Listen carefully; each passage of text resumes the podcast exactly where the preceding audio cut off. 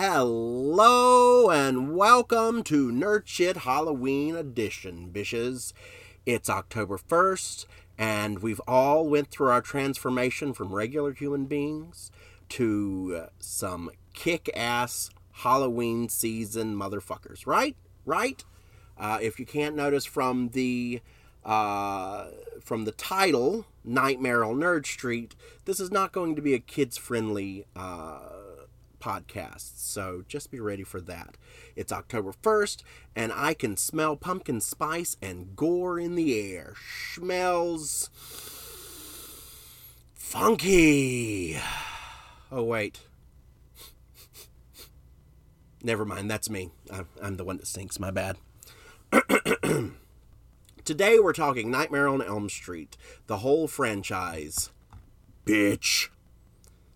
So y'all didn't know Freddy was the old school Jesse, did you? Well, if Jesse was a kid diddling life ending sadist twat with knives for fingers, but don't worry, his tongue is sharper than his claws.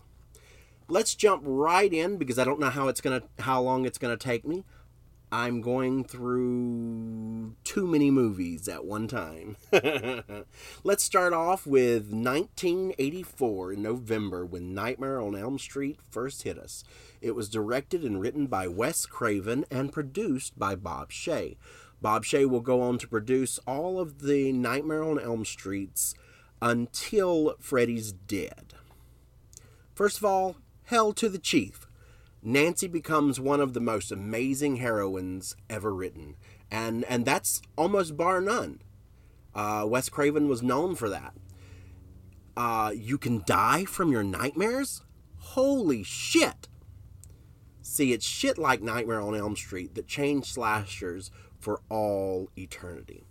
Wes Craven made the last house on the left uh, to prove to himself and to us that he could come up with some crazy ideas, and that really got him into the business. Then he made Nightmare on Elm Street uh, to change things. We were given a feminist script, and it immortalized his school bully's name as a kid diddling psychopathic piece of shit. Bitch. Wes Craven and Bob Shaye made a phenomenal team, but except they didn't. They both had really strong egos when Nancy turned her back on uh, her attacker and took her power back, Wes Craven was done with the story. Uh, the ending of The Last House on the Left uh, would actually haunt Wes Craven uh, to the very end. Even though he does go back and re- has The Last House on the La- Left remade and changes the ending, the ending of that first movie kind of lives with him and becomes his own personal nightmare. With Nightmare on Elm Street, Wes Craven fis- fixed that. Nancy was not only our hero, but she saved a little piece of Wes Craven too. But Bob Shaye thought differently. Uh, so here's the thing. Here, here's what you got to think about. The sequels are usually where you make the money. And Bob Shaye hadn't been too long started New Line Cinema, and he was running New Line Cinema out of the trunk of his car. Seriously, he was hustling. He was a man with a plan, and most people will tell you he was awkward, straightforward, sometimes a little too much. And where he spits, grass never grows again.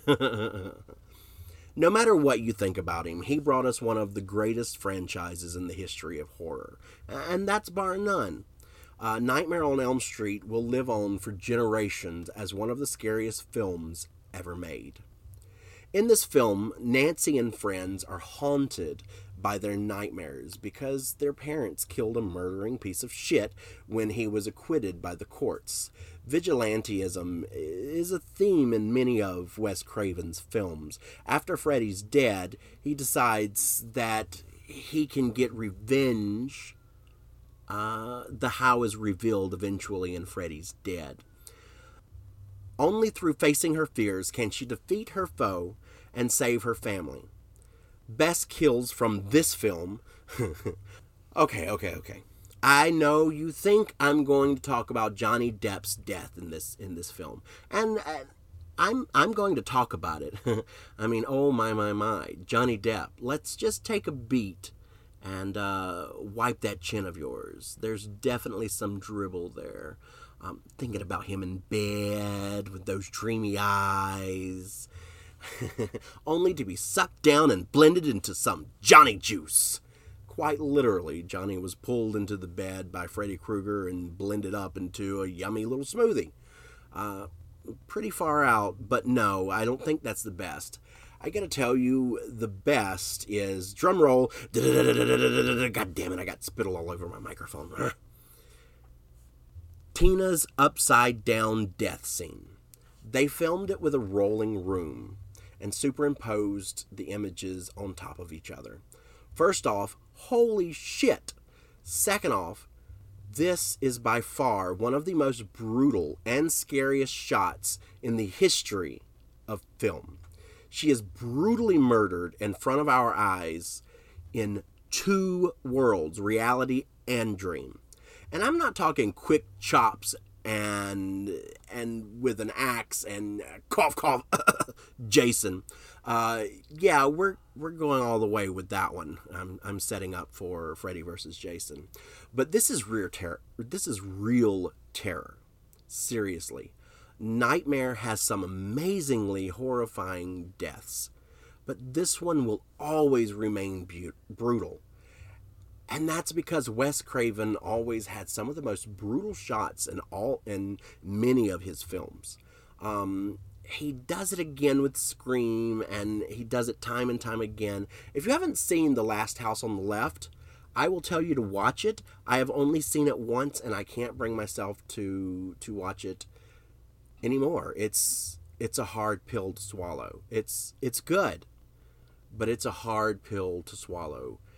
Wes Craven was truly a master of horror. That brings us into Nightmare on Elm Street 2, Freddy's Revenge, out in November of 85. Now, this one was directed by Jack Sholder and written by David Chaskin. Um, the directors for the Nightmare series are basically like your um, Defense Against the Dark art students. They're never the same, except for Wes Craven does come back a couple of times. But he has such a problem working with um, Bob Shaye that he decides that he doesn't want to do it too often. And he won't come back and direct until uh, New Nightmare. And uh, Bob Shaye is not actually uh, the physical producer of that one. Uh, Freddy's Freddy's Revenge. What can I say? A teenage boy is haunted by his nightmares and becomes schizophrenic or multiple personality. Uh, basically, uh, it's it's pretty geniusly done. In this in this one, Freddy uh, got a taste of killing in the real world and has figured out how he can work himself up to possess Jesse. This is really the first movie that gives uh, me the feels. Okay, I, I know what you're saying. Here we go. I'm the asshole. This is a shitty movie. It's it's B. It's most people consider it the worst of all of the Freddy movies. I do not. Um, for quite a few different reasons.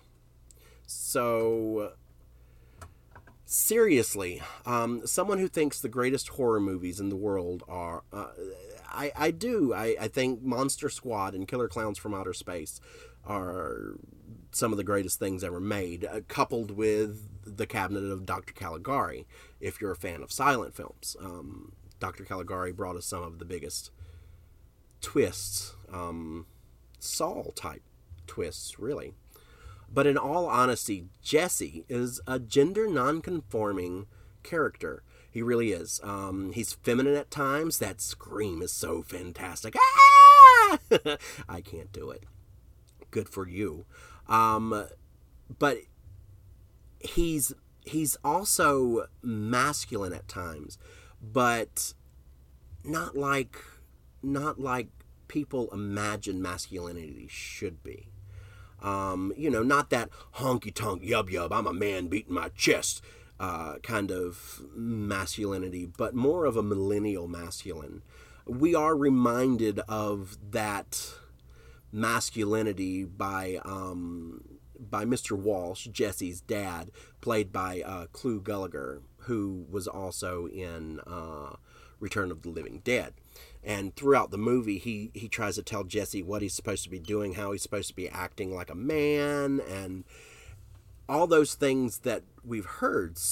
So this film kind of takes a stand against that masculinity, and you don't see that a lot.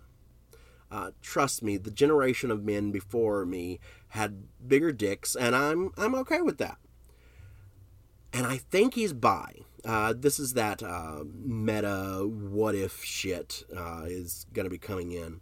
Um, but if you read between the lines, he's in love with Lisa, played by Kim Myers, who, by the way, is in fact a Meryl Streep clone. I'm, I'm not shitting you. She has to be. She looks just like her.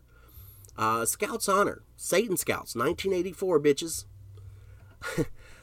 I knew how to hex the best when I was only two. Jesse was also in love with Grady, played by the fine young wine Robert Rusler. Uh, he's he's pretty, you know, um, and the way they act between each other, there's there's a lot more in their stares.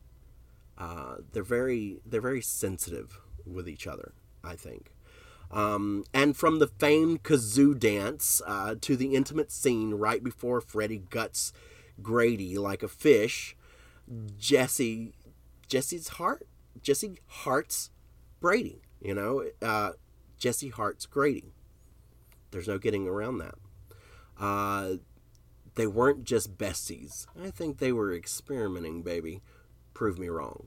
I dare you. But it was Lisa that saved the day. She swoops in like Prince Charming and saves the day.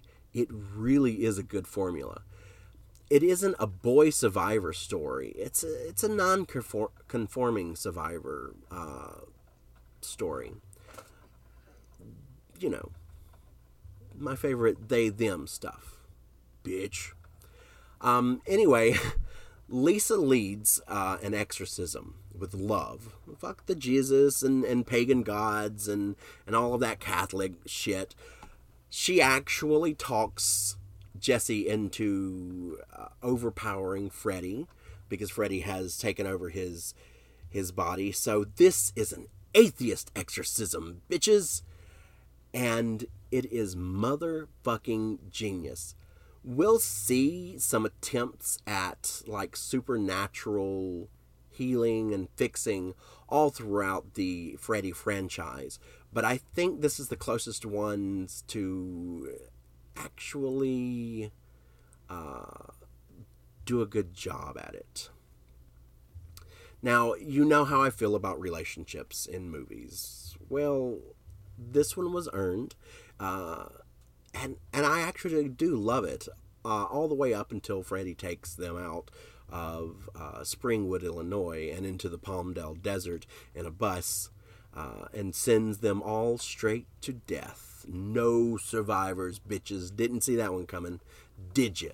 Yeah, in this one, apparently, um, Bob Shaye got that, that ending that he's been wanting, and it's and it's really left open. Um, it's not like the ending of of the first one where Nancy is in the convertible and then the Freddy thing pops open, but that's kind of just written out and it's just for shock. It could have been a dream or whatever. But we actually see them taken out to the desert and we never hear from them again, so it looks like they all die.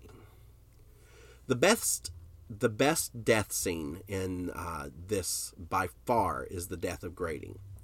The party scene will go on to inspire Nightmare on, on My Street with Will Smith, and the coach's death what can we say? Pure genius, balls flying everywhere. He's being pulled by that those jump ropes, and then he's pulled up, and then the the mist comes in, Jesse kind of disappears and then Freddy walks forward. So you got that first hint that Freddy is taking over Jesse's body and then he slashes the coach in uh, some type of BDSM gone wrong nightmare. Uh, but holy shit, they showed us with Tina's death uh, in the first movie that they could scare us with some of the most amazing gore.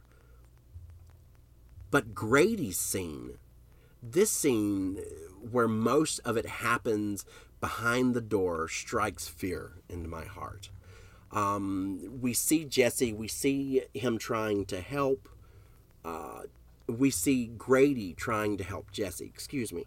We see Jesse being helped by Grady, and he goes full Freddy. We see the knives come out of his fingers, and we go to this crazy ass transformation where where Freddy just takes over everything.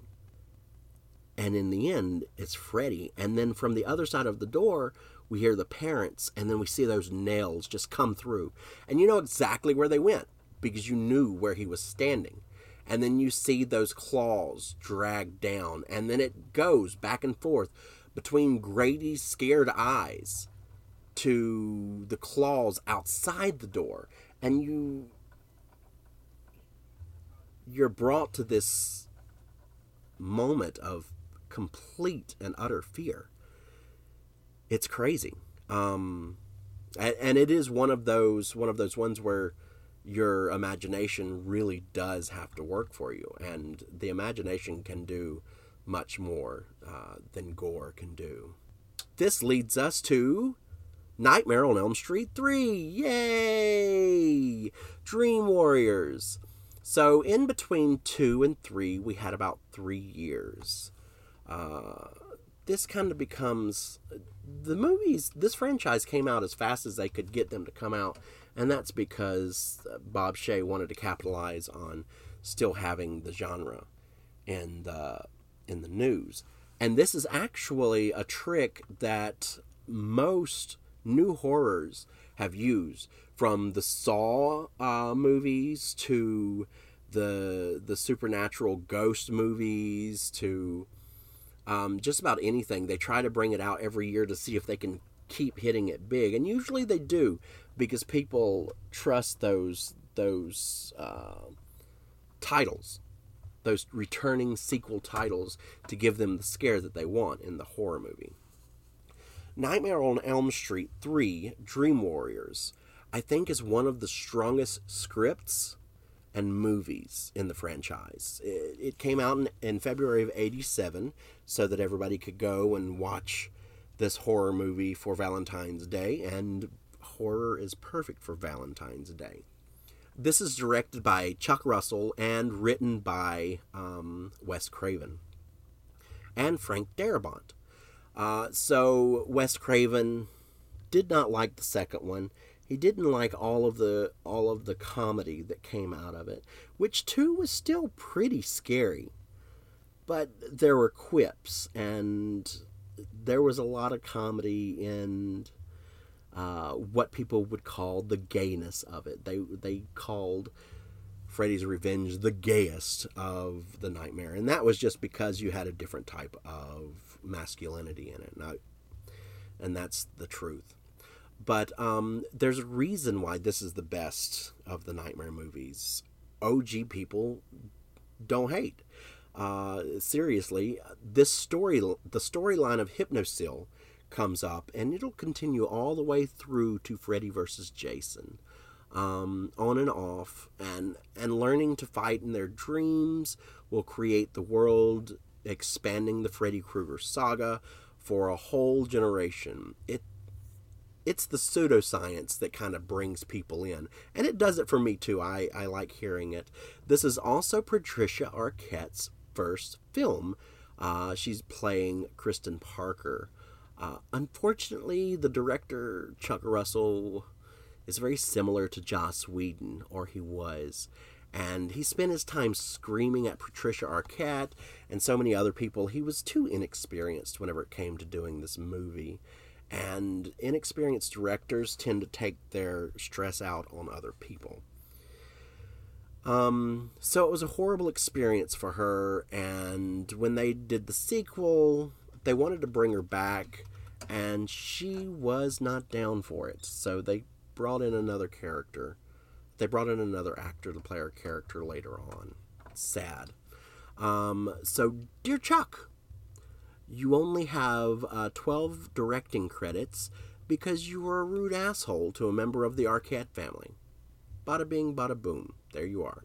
Heather Langenkamp returns as the hero Nancy, and uh, if she's back, you can bet your sweet patootie that John Saxon is back as Lieutenant Thompson, who played her father in the first movie. Uh, Nancy makes you think that she's the hero, and you do, but remember in uh, Good Horror, if you're expecting the kill to come from the woods, the kill has to come from the lake uh, on the other side. You remember the rules in, in horror that Wes Craven gave us in Scream a decade later, right? Well, he continues with that. All bets are off and anyone can die, even the star. And she does right at the end. The character Nancy, uh, the character that really pops out for me is Kincaid. Um, he's played by Ken uh, Sagoes. He is a phenomenal character actor, so much so that he does come back in the next movie. In the end of uh, this one, Amanda Krueger appears and shows us that Freddy is basically the poster, poster child of pro choice. Uh, seriously, the sons of a hundred maniacs. Freddy needs to be buried so that they can lay him to rest, and if they do that, then he'll go away. You know, typical getting rid of a ghostly motherfucker shit. Consecrate the ground and bury his ass where no one can find him. This is the movie that starts off with the two decade vision of getting Jason and Freddy together as well. Uh, after this, there's something in each movie trying to get them together.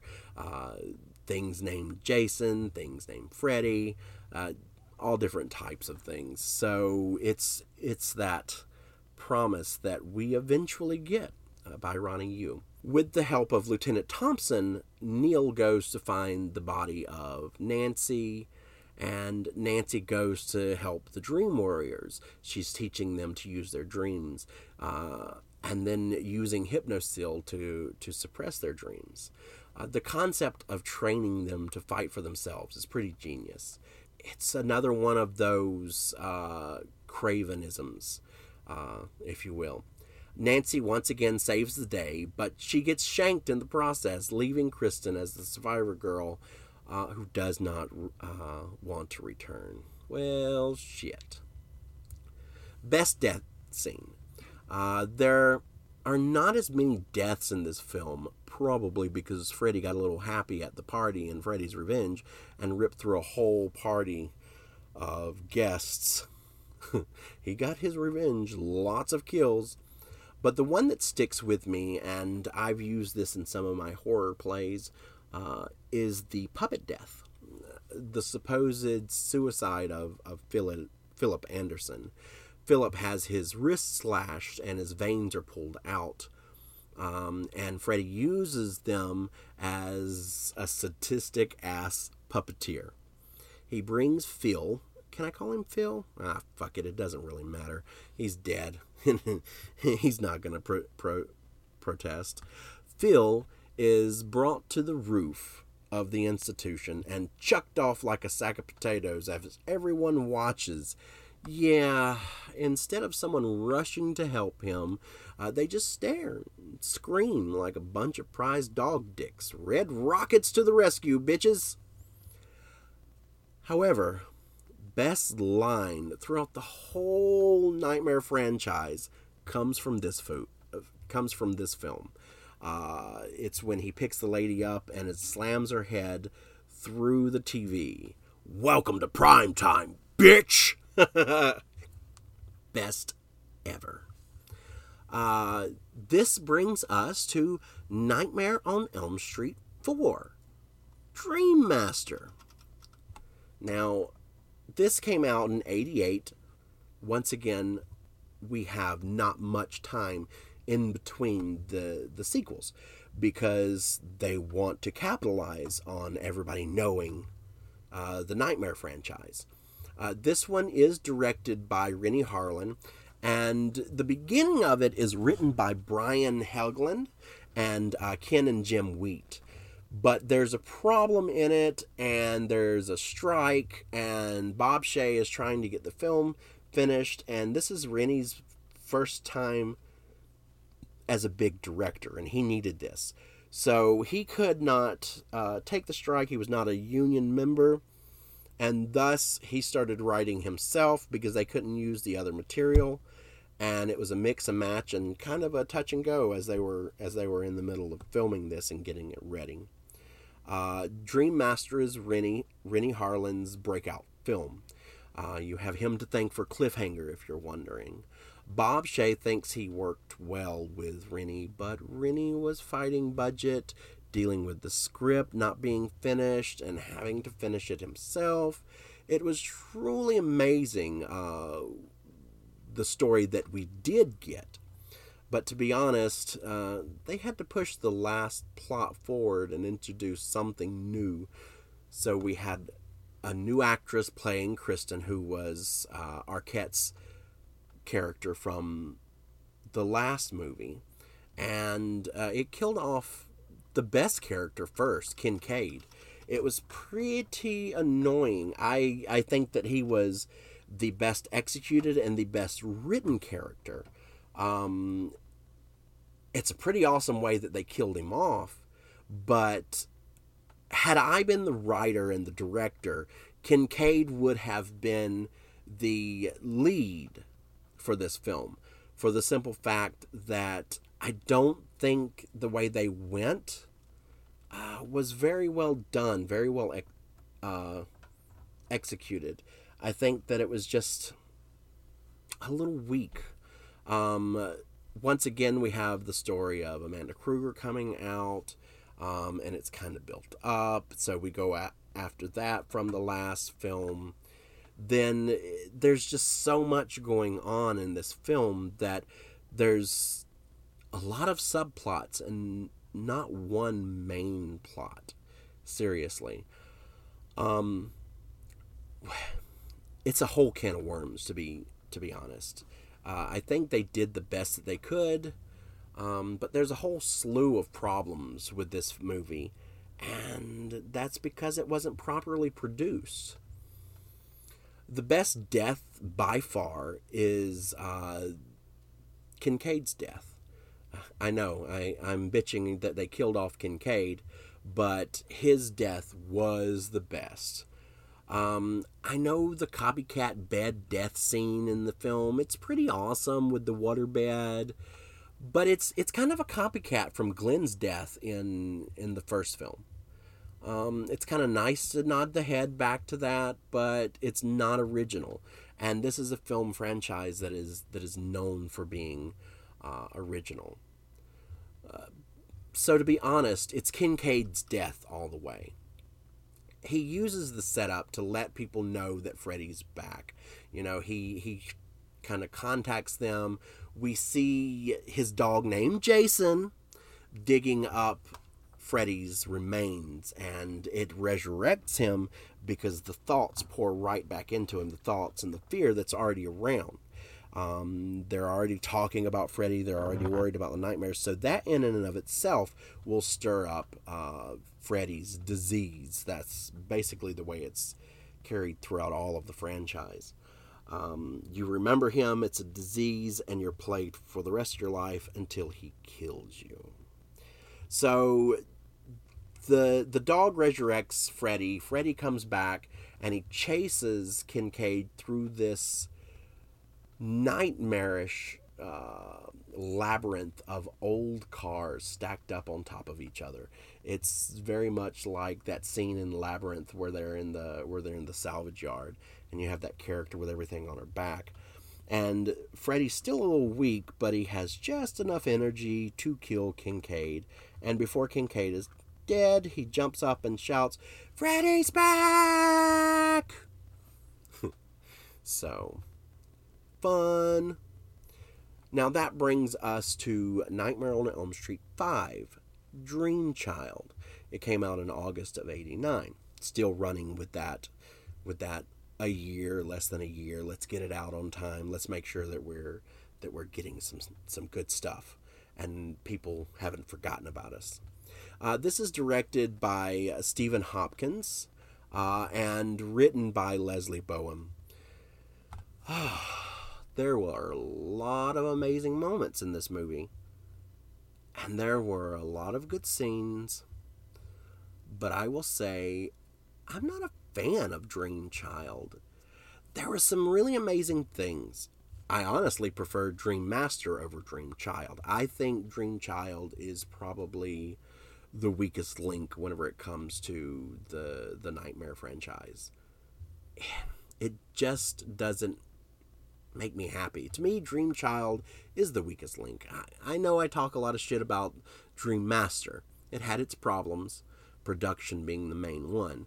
But Dream Child poses more problems for me. For one, using the fetus's dreams is both genius and dumb as fuck. The brain only starts to shoot electricity at the end of the sixth week of, a, of the development of a fetus.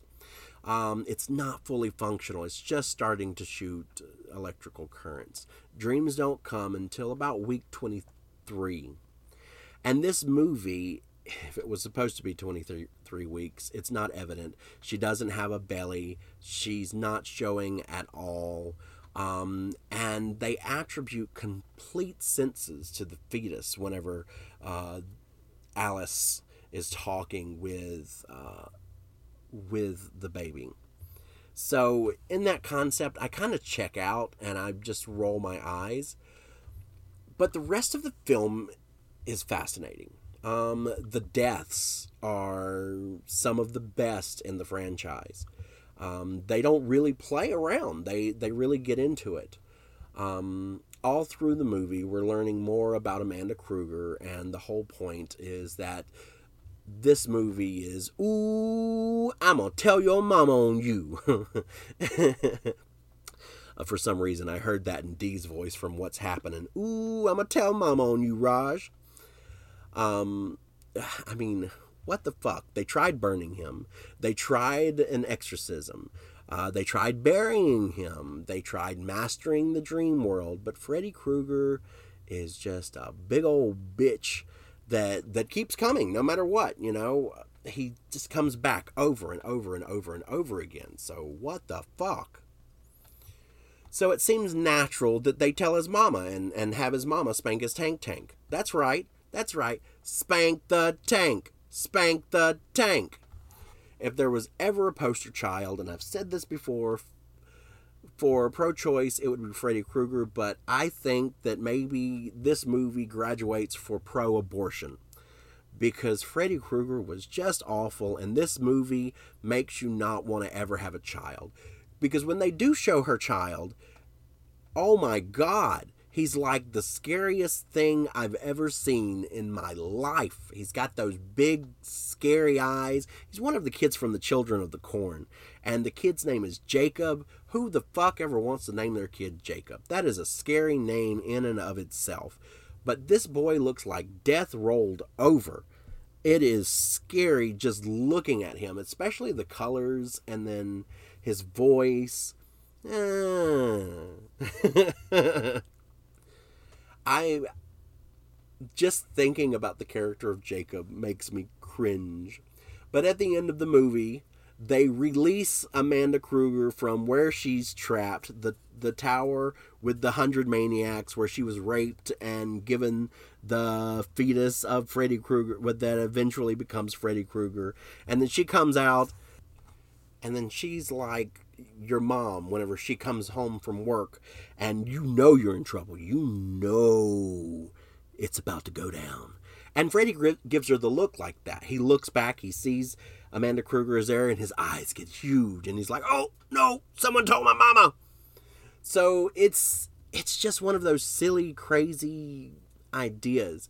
And then she takes uh, this demonized baby, big-headed ugly looking baby Freddy Krueger, holds it to her tummy, and then he evaporates into her tummy. And then she goes behind this door, and the door slams shut, and then his hand comes out of her belly, and it's just, oh my god, it's it's too much. Seriously, She should have just spanked this tank tank a little more in his life. That's that's just how I feel. Maybe I'm wrong. The, the best the best death scene um, would have to be it would have to be uh, Mark's. Uh, Greta's was super cool and uh, brought it brought eating dysfunctions and disorders uh, to mainstream audiences. Uh, so she so she was fed way too much and then she kind of choked and he was just holding her up like a baby and everybody could see her and she just choked to death um, so it was it was pretty interesting but uh, mark's death going into a comic book world and slicing and dicing the comic book character into the then watching the color drain like blood and then watching him get ripped into tiny little pieces only to see the hand fall down and imagine the rest of the carnage was fucking genius fucking genius at the end you just had that that gore of the hand being cut off laying there and you're like oh my god what did i just witness and that brings us to Freddy's Dead, the final nightmare, or so they say. They never know what final means. Um, it came out in September of 91. Still trying to culminate on that. Let's not wait too long. This was uh, directed by Rachel Talalay, uh, a phenomenal studio style director with 63 whopping credits as director, and written by Michael DeLuca. Uh, there were a few deaths in the fall of, ni- of 91 that shook me to the core Freddie Mercury, Jim Henson, and now goddamn Freddy Krueger. In the true essence of Freddy, um, Freddy was basically destroyed in this movie and would never ever be the same. This was the last one that Bob Shaye actually produced hands on. Uh, and say what you will about Bob Shaye, but um, he'll return later in like New Nightmare just to face, you know, just to save face as himself but he won't actually do the day to day producing on any more of the Nightmare projects from here on out. Uh, there was a sharp edge to the ones that he did actually work on. Alrighty, kiddies. We're at six. When your franchise is on the sixth movie, you can damn sure do whatever in the hell you want to do. And they do. We have 3D Freddy becomes an immortal demon with the permission of three worms in his head. they have to enter through his mouth. Mm-hmm, baby. And god damn it, he only got four real kills in this one. Oh, bother. This one is about male frailty and superiority. It really is. Throughout the movie, the boy John Doe thinks he's Freddy's kid because he thinks he's so special because he can't remember who he is uh, when we as an audience know that it was a daughter that Freddy had, and so we know it's not John Doe.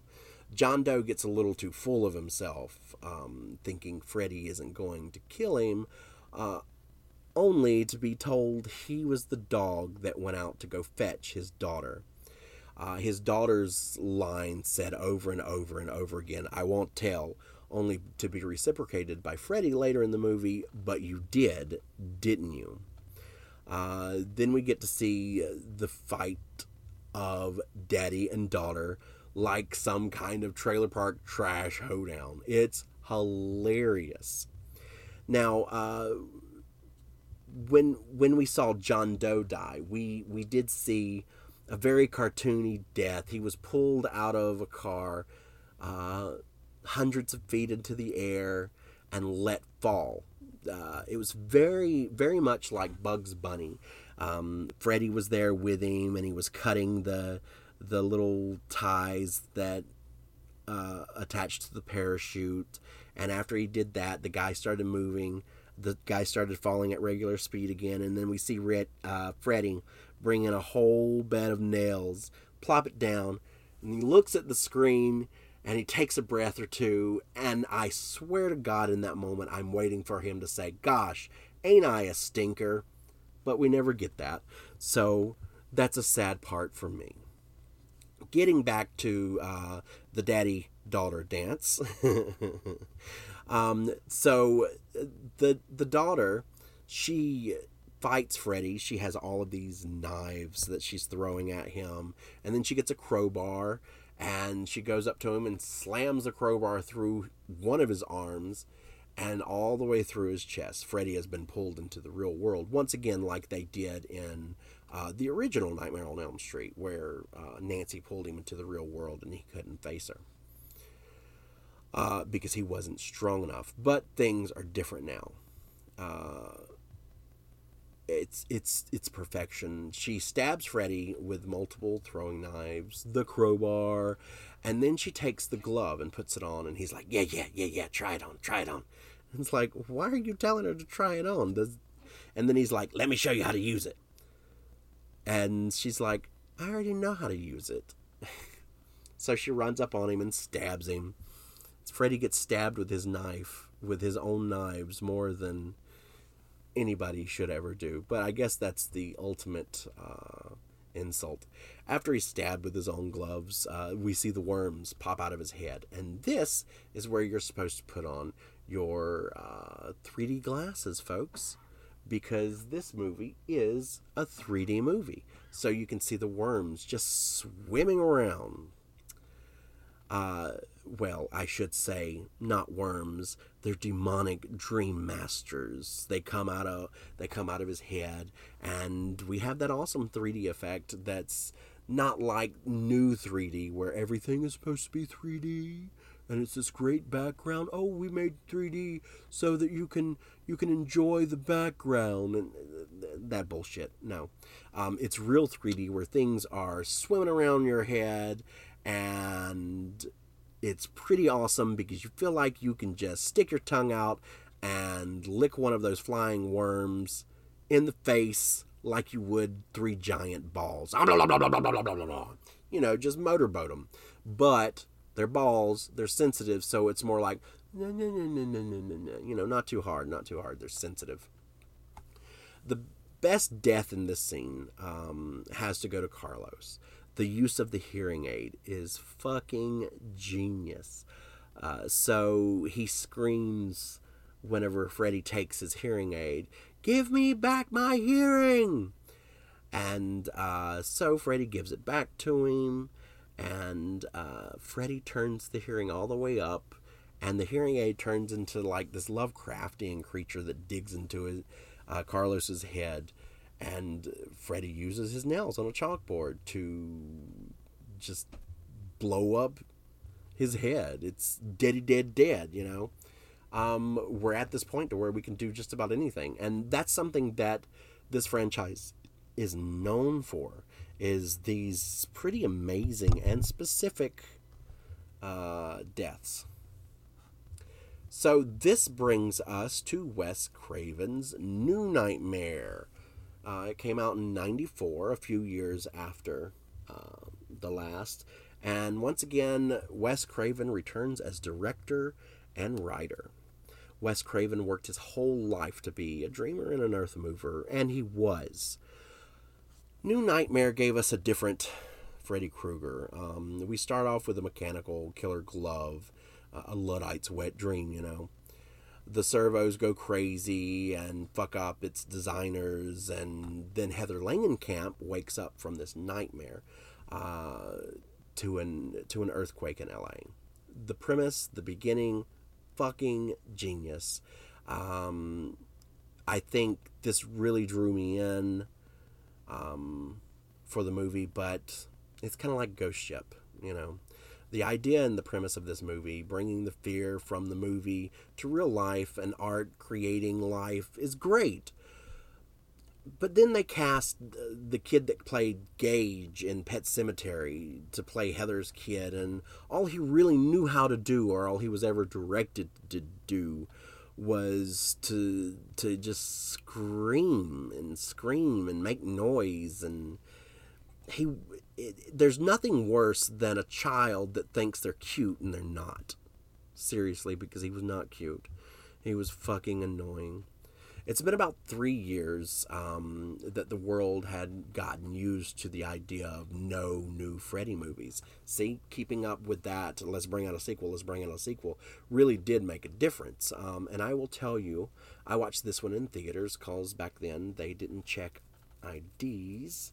Uh, you know, you bunch of pussies with your ID checks. No, I'm I'm kidding, but um, I did watch it in theaters with with a friend and I loved it. I was a teenager at the time. Uh, it was like most of, of Craven's work. It was genre breaking and it pushed envelopes for horror. But to be honest, the kid messed up the whole film. It, it messed up he messed up the whole idea. I like the idea of the dinosaur protecting him from Freddy and using that imagination but he was much younger than any of the other kids. He was around the age that Freddy would have actually terrorized the kids, and then they were teenagers when he was dead. But it just did not work. Um, I don't know if it was the execution, if it was the writing, or if it was that the boy was in the movie too much and that all he would do is scream and talk in this stupid little voice where it was supposed to be like Freddy's voice, you know, like my bad impersonations. There's not enough deaths in in the film. Um, the idea of the actors is pretty fun, but the execution just doesn't hold a light to the rest of the franchise. Uh, in the end, Freddy, or the fear demon as he's become now in this film, uh, is burned like Freddy was done when he was alive beautiful scenario, beautiful scenery, beautiful scenery. The columns, um, it looked like Dante's Inferno. That's that's really what it reminded me of, and it was pretty fucking genius. But not so much for being a scary film. It ends up being like a popcorn flick. Yeah, it's fun to watch, and the new designs are nice, but the script is weak. It's super weak. Uh, best death in this one uh, it's probably there's not a lot in it. It's probably the glove manufac- uh, malfunction. When the gl- glove malfunctions and kills its two creators, then uh, it's pretty terrifying, and that's how it starts off.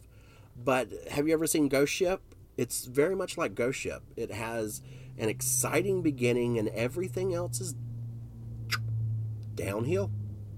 It's it's boring and too long. It's it's two hours, and if you're gonna have a two-hour Freddy movie with what four deaths, eh, it's not well thought out. Some of the uh, some of the hydroxyl things and Dream Warriors were kind of pushed to the side and not really seen. Uh, I think Wes Craven had a narrow minded vision of of what it would be, of what it could be. And I think that really hurt the film. Wes Craven was an was an amazing writer, but I think he lacked vision on what this new nightmare could have been. It could have re- been a revamping, but he was never interested in sequels. He really wasn't. So the long term, it suffered for that. Then after that, and I feel like because New Nightmare fell so flat, and we saw that Nancy had gotten old and there was no refreshing, we went a decade without uh, Nightmare on Elm Street, you know, up until we got Freddy vs. Jason in August of 2003, almost a decade later.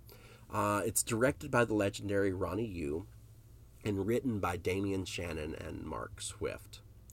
Ronnie Yu is a fucking genius. I'm going on record and I'm saying this. He gave us The Bride of Chucky, which by far is the best Chucky movie. I'm, I'm, and I'm saying that as someone who absolutely adores all of the Child's Play and Chucky movies. Um, Tom Holland, who directed and created the first Child's Play, was a fucking genius, don't get me wrong. And it was really good, and he took a doll and made it scary, which is hard because you could just kick that motherfucker into the fireplace and be done with it.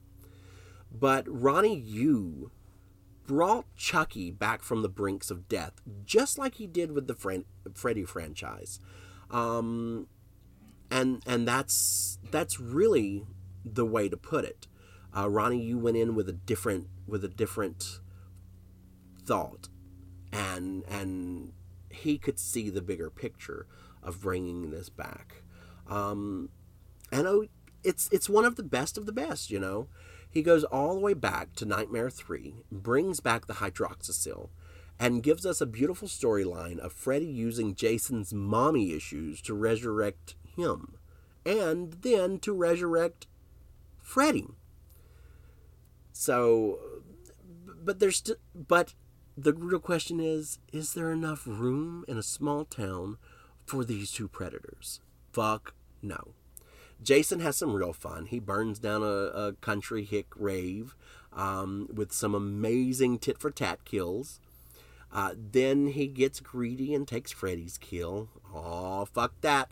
Jason can't die as he was resurrected like Adam. You know, Frankenstein's monster. See, y'all didn't know Dr. Frankenstein gave gave him a name, did you? No, you just want to call him Monster. And that's because you're too busy thinking about tacos for lunch and eating someone's ass for dessert, aren't you? See, I know, you selfish bitches.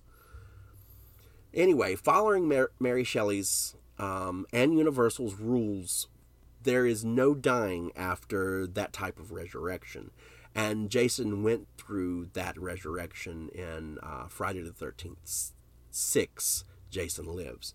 Um, he's impaled, his body is impaled, and then it's struck by lightning. And then Alice Cooper's Feed My Frankenstein comes on, and the rest is history. There's no dying. Well, Jason just sits down in Camp Crystal Lake and is like, there's got to be more than than slashing in this undead world and, and cuddling mama's remains, you know? But it turns out, for Jason, there wasn't. So he just sat there until he rotted away. And then Freddy comes to him in one of his dreams as the mother and is like, Kill for me, baby, kill for me. um, many are pe- many people are upset that Jason wasn't played by Kane Hodder and in this movie. Uh, Kane Hodder played Jason the most. There is a lot of uh, Friday the Thirteenth movies, and uh, Kane Hodder started playing Jason in Friday the Thirteenth Seven, um, and he played him ever since then, I believe. But he wasn't tall enough standing up next to Robert Englund, who stands in at five foot ten, and I think a quarter. You know that quarter is important, right? Um, I'm okay with it. I think Ken Kirzinger, who was hired to play Jason, came in and killed it. I mean, he nailed the shit out of the role. And Ken Kirzinger stands at a uh, whopping six foot five inches. Behemoth! okay. So we have kids on hydroxycyl and hidden away boyfriends. Jason Ritter um, is the boyfriend. So Jason comes in and kills a douchebag having sex with Ginger, who tries to snap back, but it's the wrong movie, and that's that's the problem. Katharine Isabelle, who was in uh, Ginger Snap and Ginger Snaps Back, um, plays Gibb, um, and she's sad that her douchey boyfriend has been killed, and she kind of mopes around for the rest of the for the rest of the film. Uh, you know, no good piece of shit boyfriends that are mourned. Uh, Jason folded that bish up like a grilled cheese on the grill, just whap, after stabbing him like 20 times. Kelly Rowland is thinking about a nose job, and um, Freddy pulls off her nose. she also has bad taste in guys, go figure. Monica Keena plays um, Laurie. Not not Strode, but you got to know they had to be thinking that. There's a tick there. Um, she's our new Nancy, and Jason Ritter comes in, and then Brendan Fletcher um, are the ones that have been put away for knowing about Freddy, for seeing Freddy. So they have to be put away so that they don't infect the other people. When they hear it's um, that Freddy is spreading like a virus, Um, there's a problem. They accidentally spread it again to people in the high school. So um, there's a plot hole in there, though, because the second death in the movie has a nightmare about Freddy, mostly to show that Freddy needed to build up his strength to be killing people again. Um, but the kid never heard of Freddy. So there's a plot hole there, baby, but that's okay. That's okay. We're, we're moving along from that. Um, Freddy and Jason goes through each other's fears. We see a nightmare of Jason's where Freddy dominates in the dream world. Then we see Freddy pulled out of the dream world and he's surrounded by by fire. So Jason is scared of water in his nightmares and he's drowning in his nightmares, which comes from the Jason series. And then Freddy is afraid of the fire, which is how Freddy was kind of was killed in the beginning.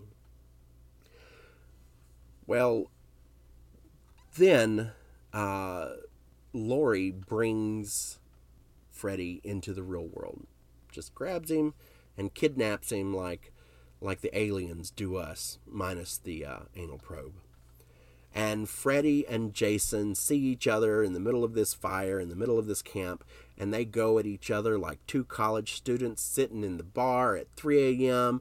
when they play Closing Time by Semisonic. Whew! You knew they were on top of each other.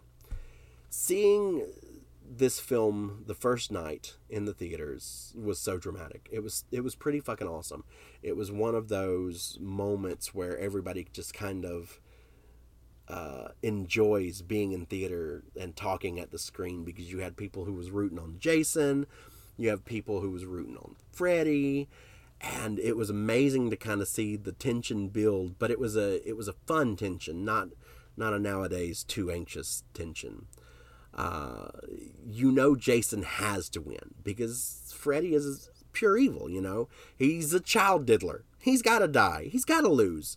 Um, but the audience was scree- screaming at every power change in the fight. And this was a long fight. They fight for about 20 to 30 minutes of, of the film. And that, I tell you, is really what made the film. Because we went to go see two monsters fight it out. Two monsters in history that have been built up by their own films. And it was pretty amazing. By far, it was one of the most amazing fight scenes in film history because of the characters and because of the length of the fight. And there wasn't a lot of jumping around during the fight, too. We actually got to see them go at it. I mean, it even rivals the Star Wars Obi Wan and Anakin Skywalker fight. It really does. But when Laurie beheads Freddy, after all the shenanigans, you still cheer you know, no matter if you were rooting on Jason or Freddy, I will tell you, I thought that Freddy had this one in the bag because he's smarter than Jason, and that's that's where he was getting it back, and of course the humans had to intervene. So I was Team Freddy, but I knew Freddy could not win. So there's that. And then the very end, when you see Jason emerge out of the water in Camp Crystal Lake, and it's somewhere in this netherworld that he goes to because it's all foggy and everything. And they wait till the last minute to reveal Freddy's head. Oh, oh, oh, what's going to happen? And then the Freddy's head looks at the screen and winks, and you're like, this was fucking awesome. I mean, what more can you ask for? Uh, the best death in this film was probably uh, wasn't Shaq. I know who the fuck is Shaq, um, it's the guy who was running and screaming in the cornfield where the flaming machete came through his chest and then he spit up the blood. That was fucking awesome. Uh, but for me, the best death was the one that broke the rules, uh, where you can't really be killed once you wake up. It was Mark's death uh, in this in this uh, movie. Um, so Mark is fighting Freddy, and Freddy says he needs.